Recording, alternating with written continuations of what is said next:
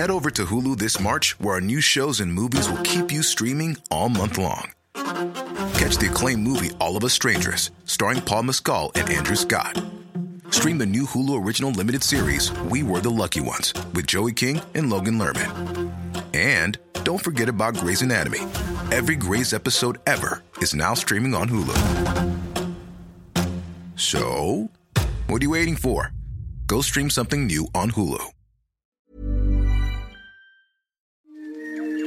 He kōna I purangi tēnei nā te reo irirangi o Aotearoa. Kia ora and welcome to the third season of Black Sheep. Now, the first episode this year is a bit of an experiment. Instead of doing our usual thing, which is, me sitting in the studio, we decided to head out for a road trip and do the show in front of a live audience. So a couple of weeks ago, we went up to a restaurant in Paihia called Charlotte's Kitchen. And the reason we went there is because that restaurant is named after the black sheep we wanted to talk about, a woman called Charlotte Badger, who may have been one of the very first European women to live in New Zealand. She may also have been a pirate. Because we recorded this in a restaurant, you're probably going to hear a bit of sort of clanking and murmuring going on from the diners. And look, I really hope you like this special episode, but if not, don't worry, your usual Black Sheep service will resume next week. Anyway, here's our investigation into Charlotte Badger, the mysterious pirate, recorded live from Charlotte's Kitchen.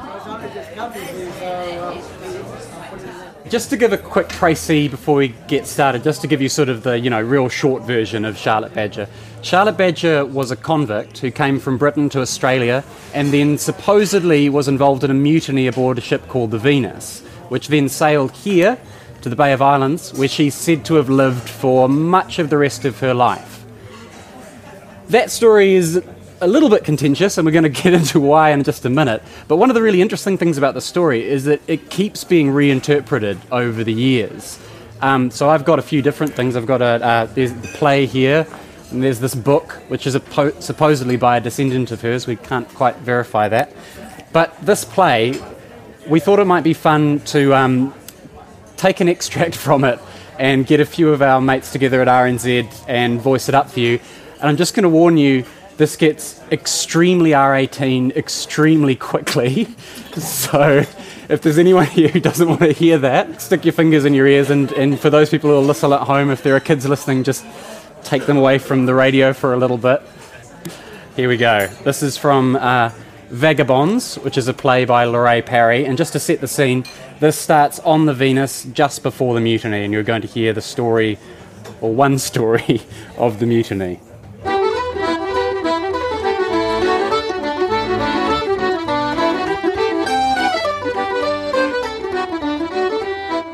In tableau, at the back of the stage, are three people. Charlotte, a convict woman, is in the middle. On one side of her is Catherine Haggerty, another female convict, and on the other side is Ben Kelly, first mate of the Venus. Ben has one hand on Charlotte's breast, and the other hand up her skirt. Ooh, ooh, ooh, little to the left, Ben. Oh, ooh, that's right. Up a bit. Ooh, down a bit. Oh, that's good. Oh, that's good. What you say we truss him up tonight? Truss who up? The captain. What you say we truss the captain up? Oh, that's a juicy piece of pussy, Charlie. Tie him to the mast, Ben. Aye, take him by surprise. Strike while the pot is hot. Ben puts his head under Charlotte's dress and disappears. He won't know whether he's coming or going. What do you think, Ben? I think he's partial to the idea. A door opens and a shaft of light streams in. The captain of the passenger ship Venus enters. He is backlit and his presence is ominous. He is an Englishman of stature and authority. His dress is immaculate. He holds a whip. His voice is chilling. Are you forgetting your post, Mr. Kelly? My post, sir, is properly manned. Get off those slags. Oh, sir. Ben stands up. The captain grabs Charlotte by the hair, pulling her head back. I'll teach you to lead my lads astray, Badger. A few days in the dark will douse your stinking spirits. Fuck off. Oh, you cussing little piece of whoredom. You think spreading your legs and whispering insurrection will do you any good? Get that filth out of here and get rid of that sprog as well. Lash this lady, Kelly, or you'll find yourself in the dung pit. What I'm talking about, shite, sir? I think it's you that's in for the long drop. What? Doors locked, sir. Charlotte takes the captain's whip, a cat-o'-nine-tails, and stands in front of him like a dominatrix. Mind if I oblige, Ben? She's very good at it, sir. Oh, please, please, don't hurt me. I will be gentle, but you have been a bad boy, haven't you? Despite himself, the captain is terrified and aroused at the same time. I said, haven't you? Yes. Yes, I have. And you deserve to be punished, don't you? Yes. Yes, I do. Tell the gentleman of the jury what a bad boy you've been. I said tell him. Do what the lady says. Do it. I deserve to be whipped, madam. Ooh.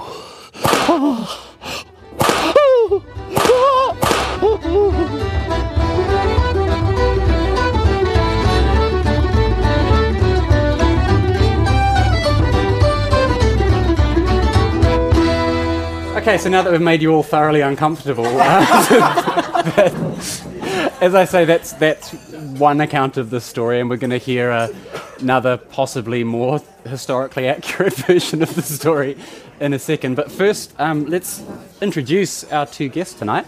On my left, we have Kate Martin, who is the curator of the Russell Museum, and even further to my left, we have Jennifer Ashton, who is a Charlotte Badger researcher. So please, a warm welcome to both of them. So I guess the first question, and I guess who should I put this at? I'll put it at Jennifer.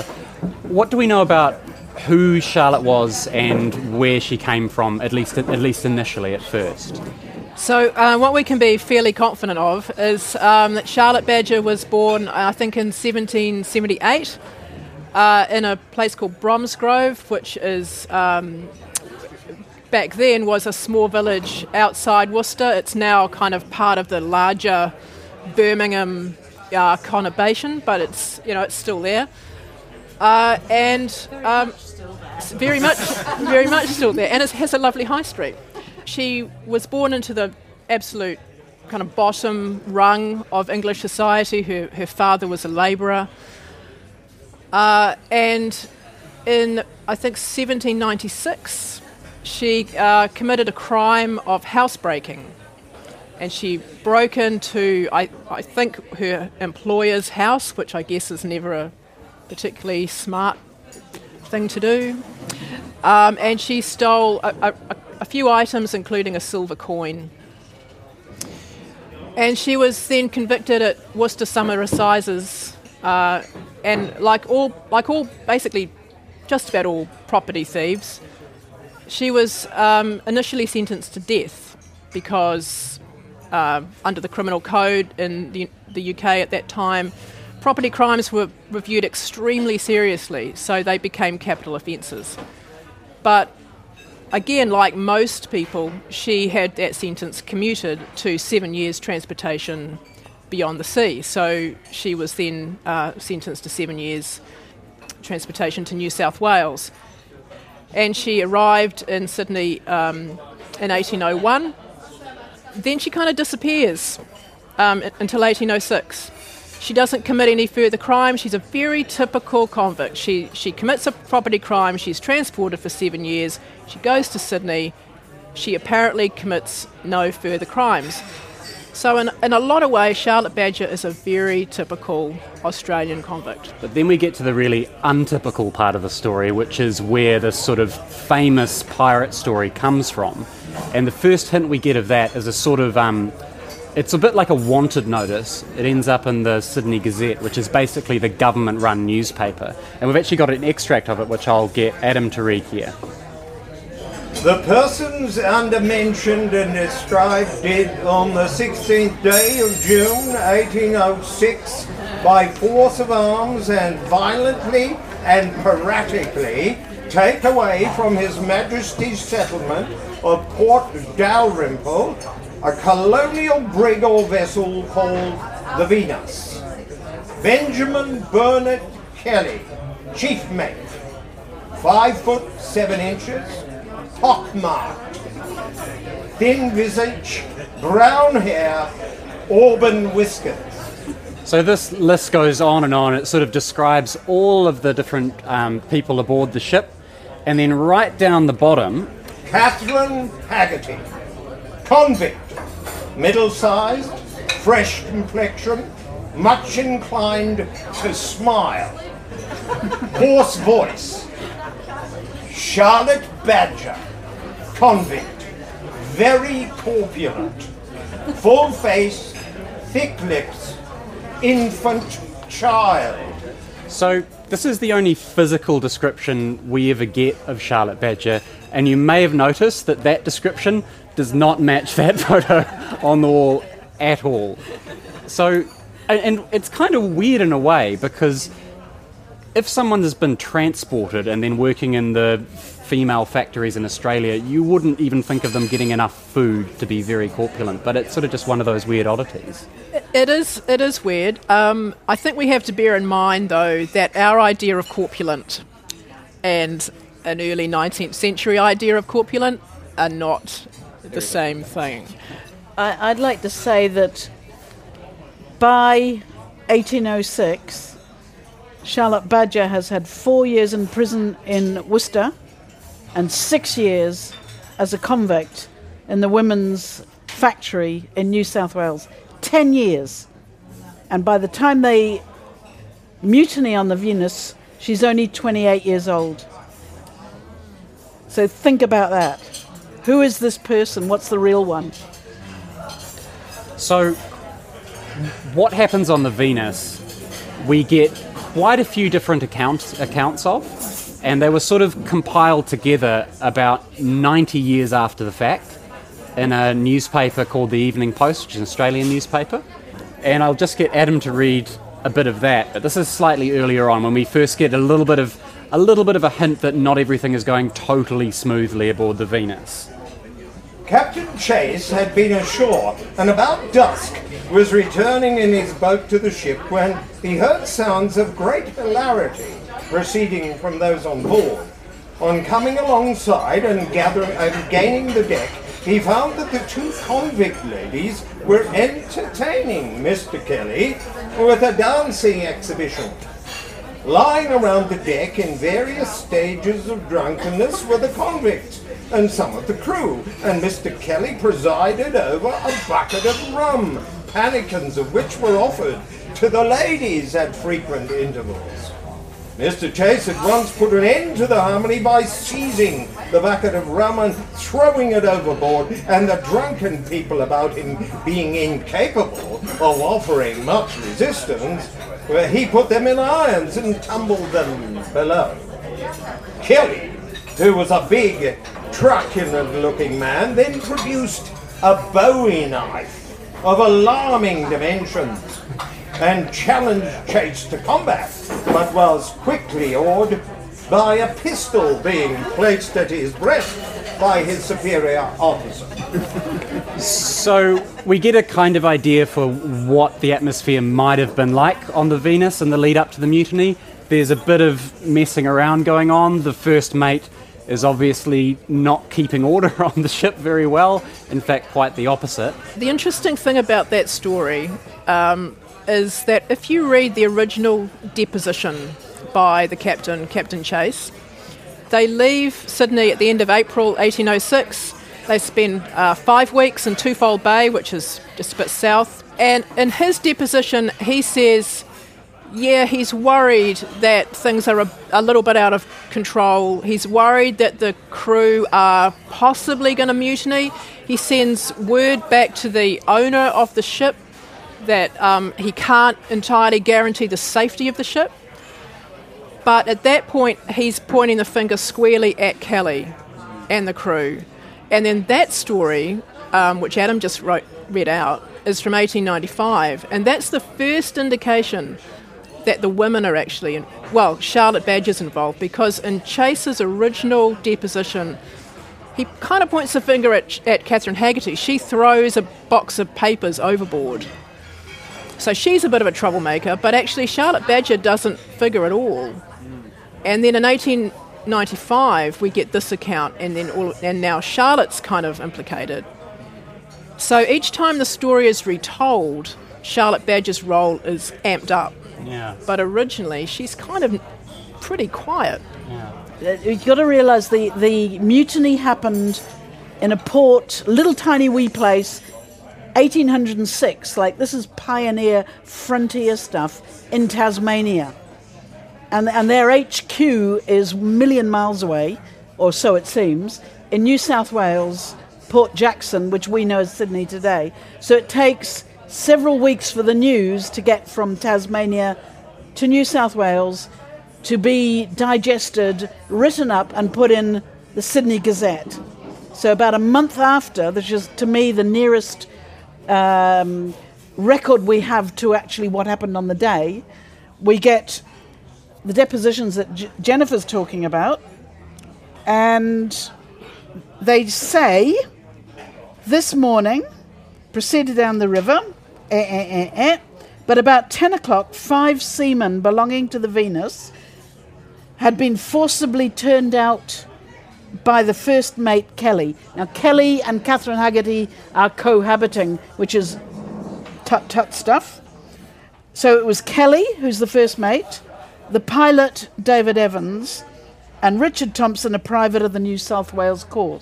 It is not the convicts doing the mutinying. Not the convicts. So, and then they say that Kelly, Evans and Thompson had knocked down and confined the second mate and taken the brig out to sea.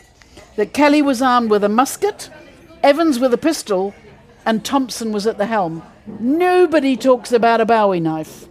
Yeah. Nobody talks about girls dancing.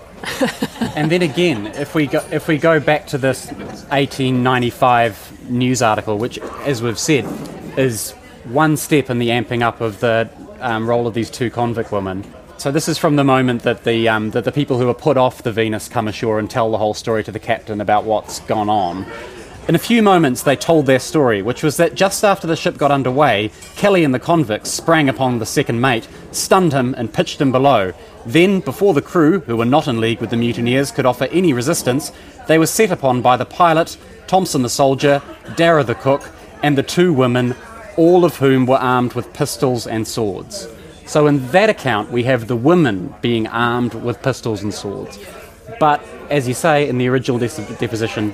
Yeah. Nothing of the sort. And then in 1937 it gets even better, because in the Sydney Morning Herald women's supplement, of all places, you get the story which I think you probably find in the Vagabonds play, where all of a sudden Charlotte Badger is the instigator. She's kind of got this poor man, Benjamin Kelly, under her spell, and he's completely, hopeless and helpless, under her control. And she's driving it, and she's kind of saying, like in the play, come on, Ben, let's take it on.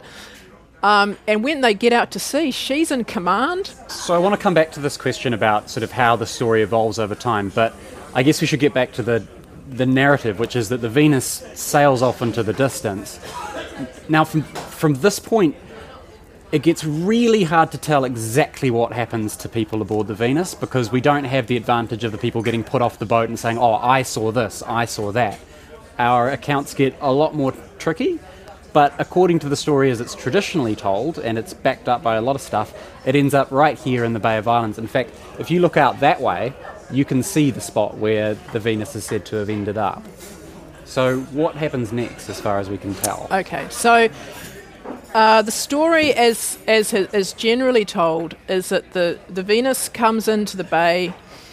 It drops off 4 people: Badger, Haggerty, Kelly, and a convict called John William Lancashire, and Charlotte's daughter.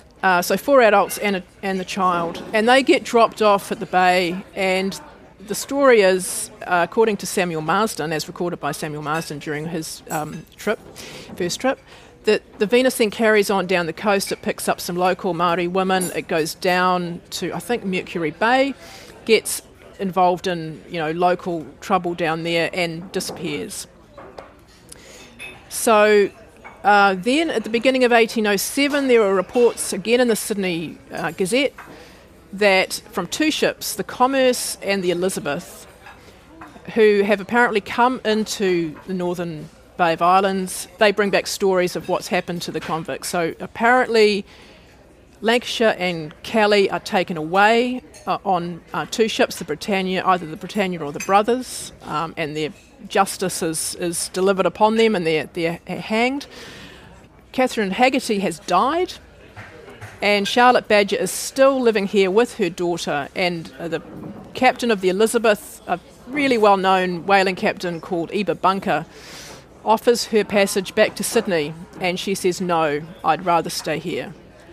And that's kind of, yeah, that's sort of the sum total of what's known about. And these wouldn't have been the only Europeans here at the time. Just to set the scene a bit, there are quite a few Pākehā living in the Bay of Islands in this period. That's right, and Eber Bunker actually says that there are 8 or 9 European men living in huts which have been built by Kelly in Lancashire, and they've come from another boat. One of them is the famous Pākehā Māori called George Bruce, who is well documented.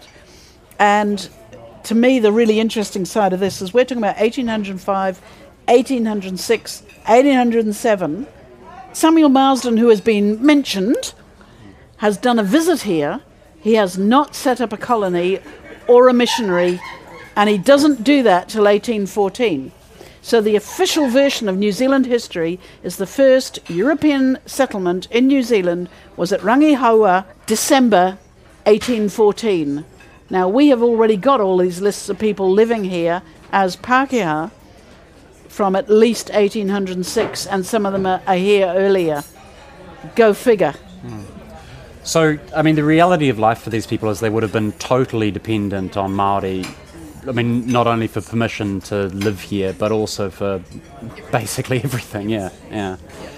And the interesting thing is that we've checked in with local hapu to see if there are any stories about Charlotte Badger, and there's nothing. There is absolutely nothing about Charlotte Badger or anyone matching her description in this area at all. In this picture that we have for Charlotte's Kitchen, which is a lovely artwork, but a complete nonsense. This is not the corpulent 28-year-old mother of one. This is actually modelled by Alicia Courtney, and I hope she's listening, who lives in Morewa. She is slim, beautiful. She's Keira Knightley doing, you know, Johnny Depp's other part in the movies. She's got tattoos, and she is wearing a shark's tooth earring. She's wearing a huia head for an earring. These are the symbols of rangatira. Charlotte Badger is a riffraff. She's a convict. And Māori here would know that, so they wouldn't remember her. Why would they? She's not useful. But if she has survived for 2 years, which we know at least, at the Tipuna Inlet, and we're talking from the ship's records of people visiting, then she is being useful to local Māori. I don't know what she's doing, though. So the interesting thing is that this is pretty much the last we hear of Charlotte Badger in New Zealand, but we do get a really interesting sighting of her elsewhere in the Pacific. Yeah, so that story comes from the 1895 article that Adam read out. And as far as I can tell, it originates with a guy called Louis Beck, and he writes that in 1826, a ship called the Lafayette goes to an island which I think is called Ata in the Tonga group, and he meets with a Hawaiian guy, and this Hawaiian from Oahu says, "You're only the second ship ever to come to this island. The first ship was about 10 years ago, and it brought a woman from New Zealand. She was escaping the Maori in New Zealand, and she was, he described her as being stout, and he described her as having a daughter. So that physical description matches, the description of Charlotte Badger. So the narrative we've spelled out so far is sort of the traditional story of Charlotte Badger, and it's a really cool story, which is, a convict woman ends up in Australia, is shipped over to Tasmania, is somehow involved, we don't know exactly how involved, in a mutiny, ends up in New Zealand, lives among Māori for some length of time, and then escapes and has to run off to Tonga and stays there for many years, and presume we vanishes into the mist of history. May have been on her way to America. But there are a few problems with this traditional narrative, and that's what Jennifer has actually been investigating. She's put her sort of historical detective hat on, and there are a couple of really big problems with that traditional story, and I think probably the biggest is Catherine Haggerty. The real Catherine Haggerty arrives in Sydney in 1792. She works for a judge called Atkins as his housekeeper. She has a child with him, a daughter. She has earlier on she has a son with another man. And in 1800, Judge Atkins gets her a full pardon. 2 weeks later, she gets on a boat and she goes to England. She leaves New South Wales. And I can't find any record of her ever going back to New South Wales. I can find an application for her son, Henry, to have him sent back to New South Wales to live with his stepfather, Judge Atkins. And I don't quite know why there was an application to send him back, but my suspicion is that maybe she had died. And so the local parish didn't want him as an expense, and they sent him to his nearest kin, who would have been his stepfather. So this unfortunately suggests quite strongly that Catherine Haggerty was not actually in New South Wales in 1806. The other big problem you've found is to do with Charlotte Badger, which is an even bigger problem given that Charlotte Badger is the whole point that we're telling the story. Yeah, so if you look through New South Wales census records, muster records, because they got convicts to kind of come and be counted on a pretty regular basis, you can find Charlotte Badger living in New South Wales. Charlotte Badger, the convict who was convicted in Worcester Assizes, who was transported on the Earl Cornwallis, who arrived in 1801, you can find her living in New South Wales in Sydney in 1811, and you can find her up until about the mid-1820s in each sort of subsequent census. And you can also find her in the church records marrying a soldier called Thomas Humphreys in 1811. What's more, you can also find a death notice in 1835 for a Mrs. Thomas Humphreys living in northwest Sydney, who dies at the age of 55, which is, how old she would have been.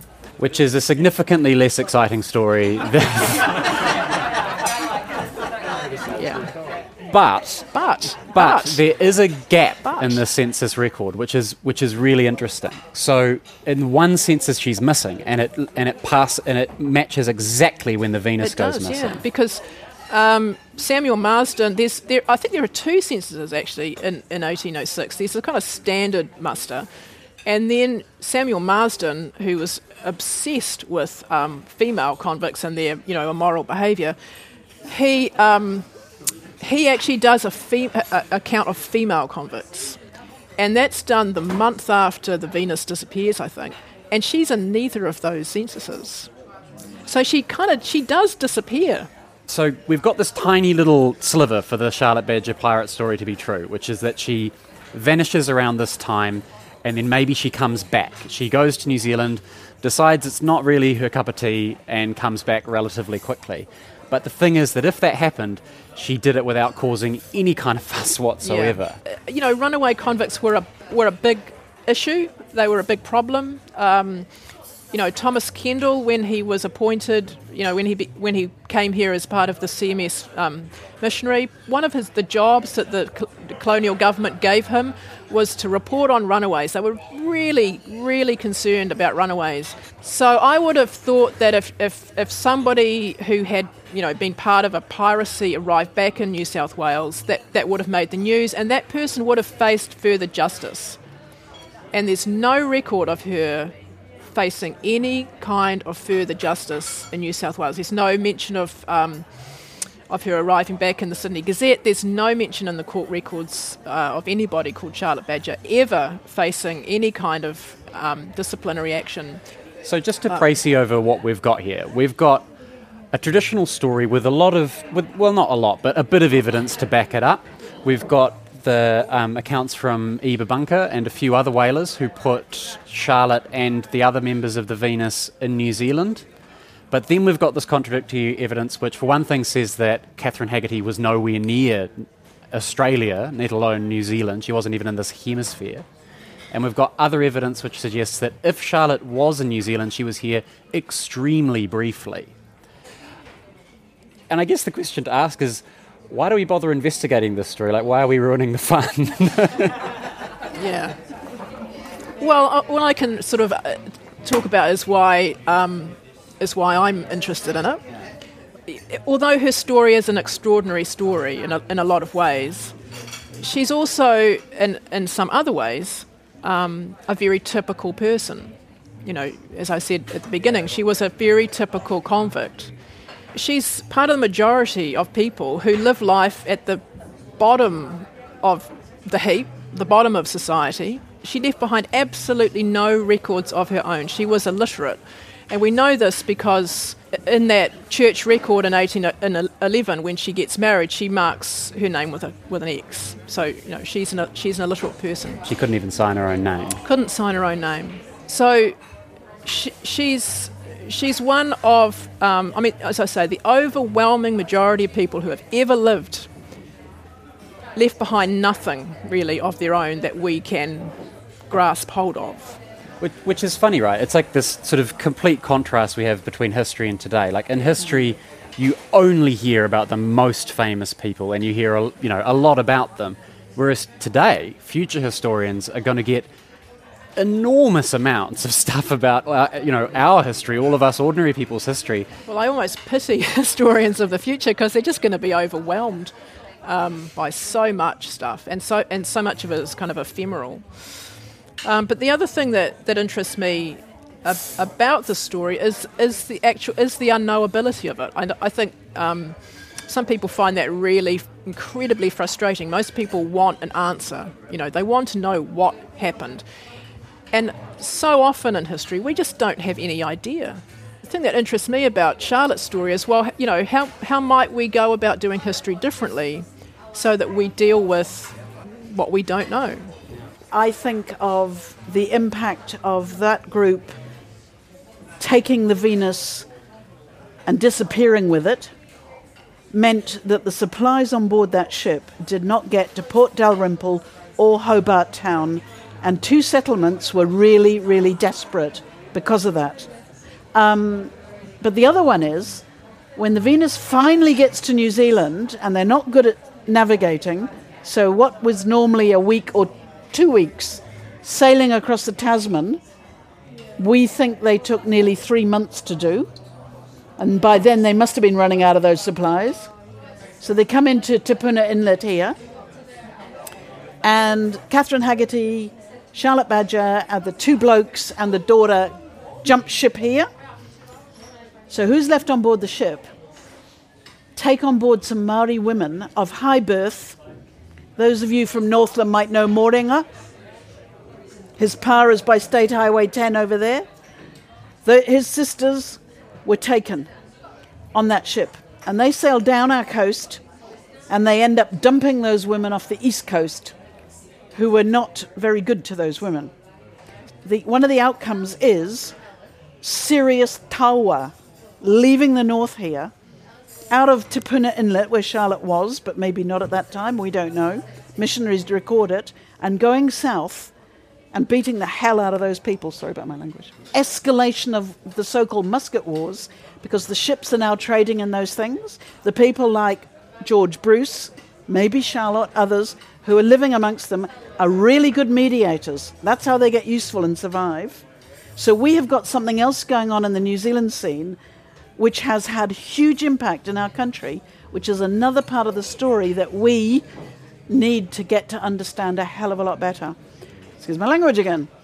What happened to the Venus and the other guys on it? Sunk. Those people went ashore and were never seen again. They did not have a nice end. It was grisly. We know that. So there's a whole lot of stories of each and every one of those 11 people who disappeared from Port Dalrymple on the Venus. The last sort of thing I want to talk about, I guess, before we start wrapping up, is the way this story has evolved. And we've got into that a little bit about how even in the 90 years between the Venus going missing and, you know, the first article going that sort of summarised everything together. And since, as we've indicated, there have been multiple reinterpretations, and each one of them plays up Charlotte Badger's role more and more and more. And I just find that really interesting. Like, we don't see many women in history who their role gets escalated rather than minimised. Yeah. Why do we think that is? You know, I've been thinking about this over the last week, and I'm particularly struck by the fact that that real escalation happened in the 1930s in a women's supplement. And, you know, women's supplements were often... you know, good housekeeping, really. And you know, this is a little bit of a historical aside, but in ancient Greece, I think the second most popular item in Greek vase painting after Hercules is Amazons. And the Greeks were a massively patriarchal society, and yet they have this real thing for sort of these emancipated warrior women. And maybe this is a little bit of what's going on in the 1930s, that maybe we don't want to model our society on these women, but we really like hearing about them. That makes such a really good story. I'm thinking of this image. Go back to the 1930s and have a look at what was happening in Hollywood.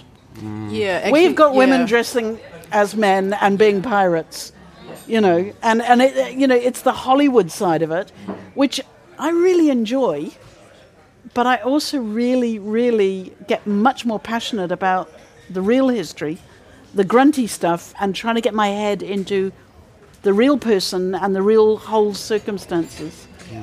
I still do think it's interesting, though, that this sort of... you can sort of use this, the way that this story is reinterpreted over time, as sort of a cipher, because you've got the original story, which is very much playing up the role of the men. The women in the 1890s, the women are just sort of laughing and carrying on and putting buckets on their heads, and oh, isn't it very funny, they're getting drunk and they're sort of leading the men astray a little bit. In the 1930s, you've got the women seeing a little bit more emancipated, maybe a little bit more of that 1980s. Hollywood thing. 1980s, you've got this play, which we just played for a bit of you, which is very bodice-ripping and very sort of dramatic and all that kind of thing. And even more recently, you've got this, which is a novel which I would consider a very modern feminist take on the Charlotte Badger story. It portrays Charlotte and Catherine Haggerty as sort of comrades in arms. They try and put them in a historical perspective, but they've got very modern motivations, and you can really see what's being put in them through sort of modern eyes. Yeah, and I think that's, you know, that's one of the things about history. We tend to think that history is this kind of immovable object, and in actual fact it's not. It kind of, what we find interesting and the way that we see history, what we choose to study, says a lot about us. In fact, often it says more about us than it does about the past. So the way that story gets retold, the bits that we find interesting, the bits that we play up, the bits that we play down, are a reflection of what's going on with us a lot of the time, and that's what accounts for that change, you know, in the telling of that story. Because there's a point at which it's not actually really about Charlotte herself; it's about what the story that we want to tell.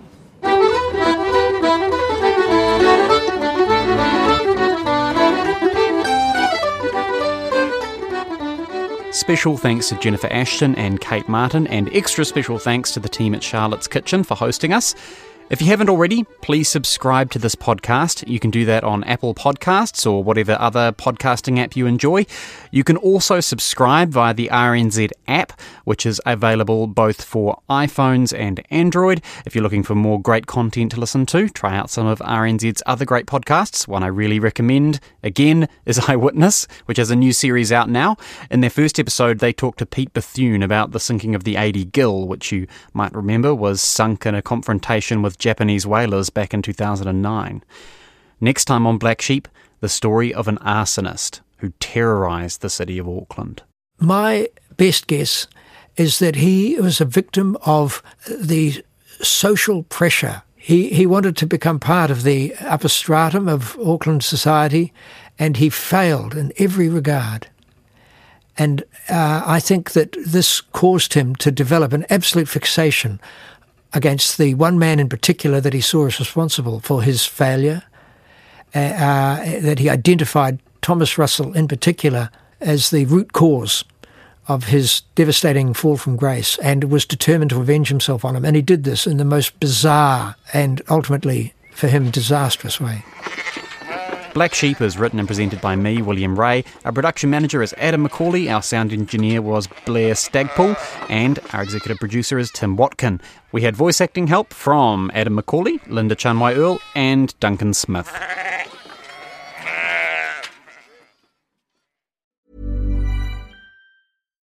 Botox Cosmetic, out of botulinum toxin A, FDA approved for over 20 years. So, talk to your specialist to see if Botox Cosmetic is right for you. For full prescribing information, including boxed warning, visit BotoxCosmetic.com or call 877-351-0300. Remember to ask for Botox Cosmetic by name. To see for yourself and learn more, visit BotoxCosmetic.com. That's BotoxCosmetic.com.